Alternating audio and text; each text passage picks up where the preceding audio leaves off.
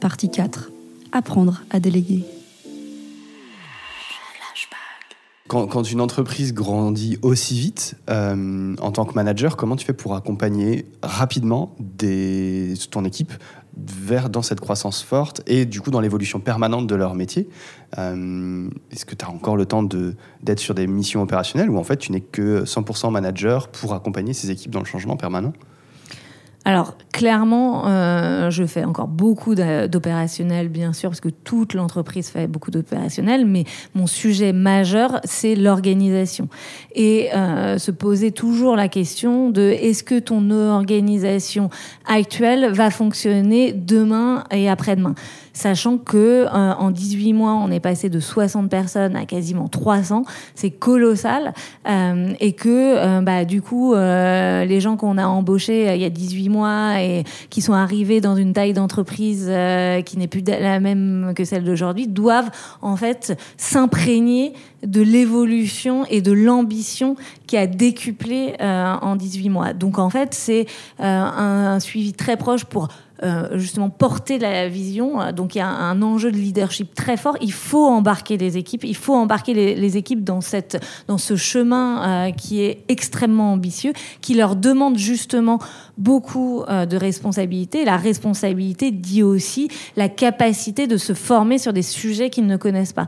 Parce que dans des entreprises plus classiques, oui, tu vas avoir un mentor qui va t'accompagner, ton manager qui va te faire progresser. Là, justement, le corollaire de euh, cette extrême responsabilisation, c'est le fait de se dire que euh, tu dois trouver les réponses à tes questions euh, par différents biais. On, parlait tout à l'heure de discuter avec des pairs, aller voir, trouver de l'influence, tout un tas de choses que les collaborateurs doivent être capables de faire eux-mêmes et non pas en attendant que l'organisation leur trouve une solution.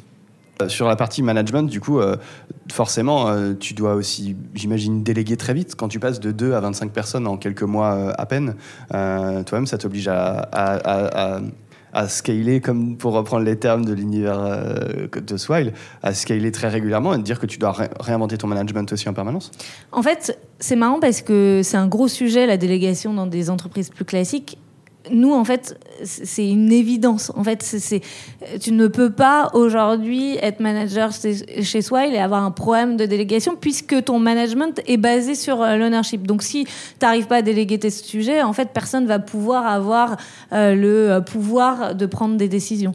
Donc, en fait, ça, c'est, une évidence. Et, pour le coup, c'est Loïc qui s'assure que tout le top management est vraiment cette culture-là parce qu'on on veut que ça euh, ça, se répercute euh, sur euh, tout le monde dans l'entreprise. Et du stagiaire au top management, tout le monde a les mêmes interactions. Et moi, quand je n'ai pas de valeur ajoutée sur un sujet, mon stagiaire parle directement avec Loïc si le sujet l'impose.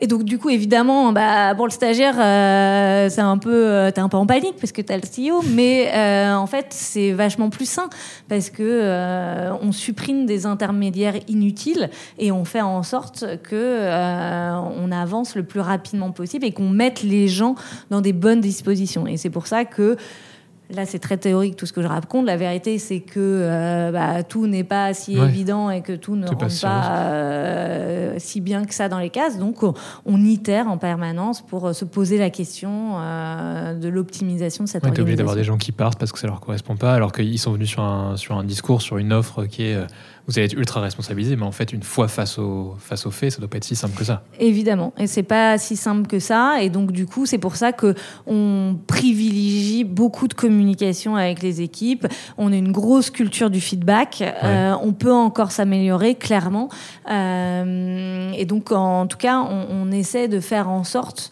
euh, que les collaborateurs sachent là où on les attend et qu'ils réussissent à trouver les clés justement euh, pour euh, progresser et s'épanouir dans cette organisation. Et toi, ça doit demander beaucoup de te reposer sur, euh, j'imagine, les trois managers, les, tes lieutenants ou lieutenantes qui sont Oui, alors il se trouve que euh, pour l'instant j'en ai que un sur les trois, donc euh, ça Ah, complexifie. c'est un euh, appel. Un appel. voilà, euh, exactement, un appel au recrutement. Je cherche donc euh, la personne qui va gérer la partie corporate et euh, la partie du coup euh, employé, donc end user. Euh, donc du coup, ça complexifie d'autant plus que les équipes sont encore plus en autonomie et que malheureusement, évidemment, euh, j'essaye de prendre beaucoup de temps, mais je peux pas gérer 25, 25 personnes, pardon en direct et leur euh, Ouais. consacrer autant de temps que euh, j'aimerais le faire. Donc ça leur demande encore plus euh, bah, de responsabilisation et de euh, euh, leadership et, et d'ambition. Et donc, euh, tout le monde n'est pas forcément euh, câblé et n'a pas forcément envie de faire ça. Donc, j'ai un rôle important de vite euh, staffer les équipes pour que bah, les gens se sentent bien. Parce que c'est un peu ce qu'on vend quand même chez Swile, c'est justement le bien-être en entreprise. Donc, on fait en sorte d'appliquer ce que l'on vend chez Swile.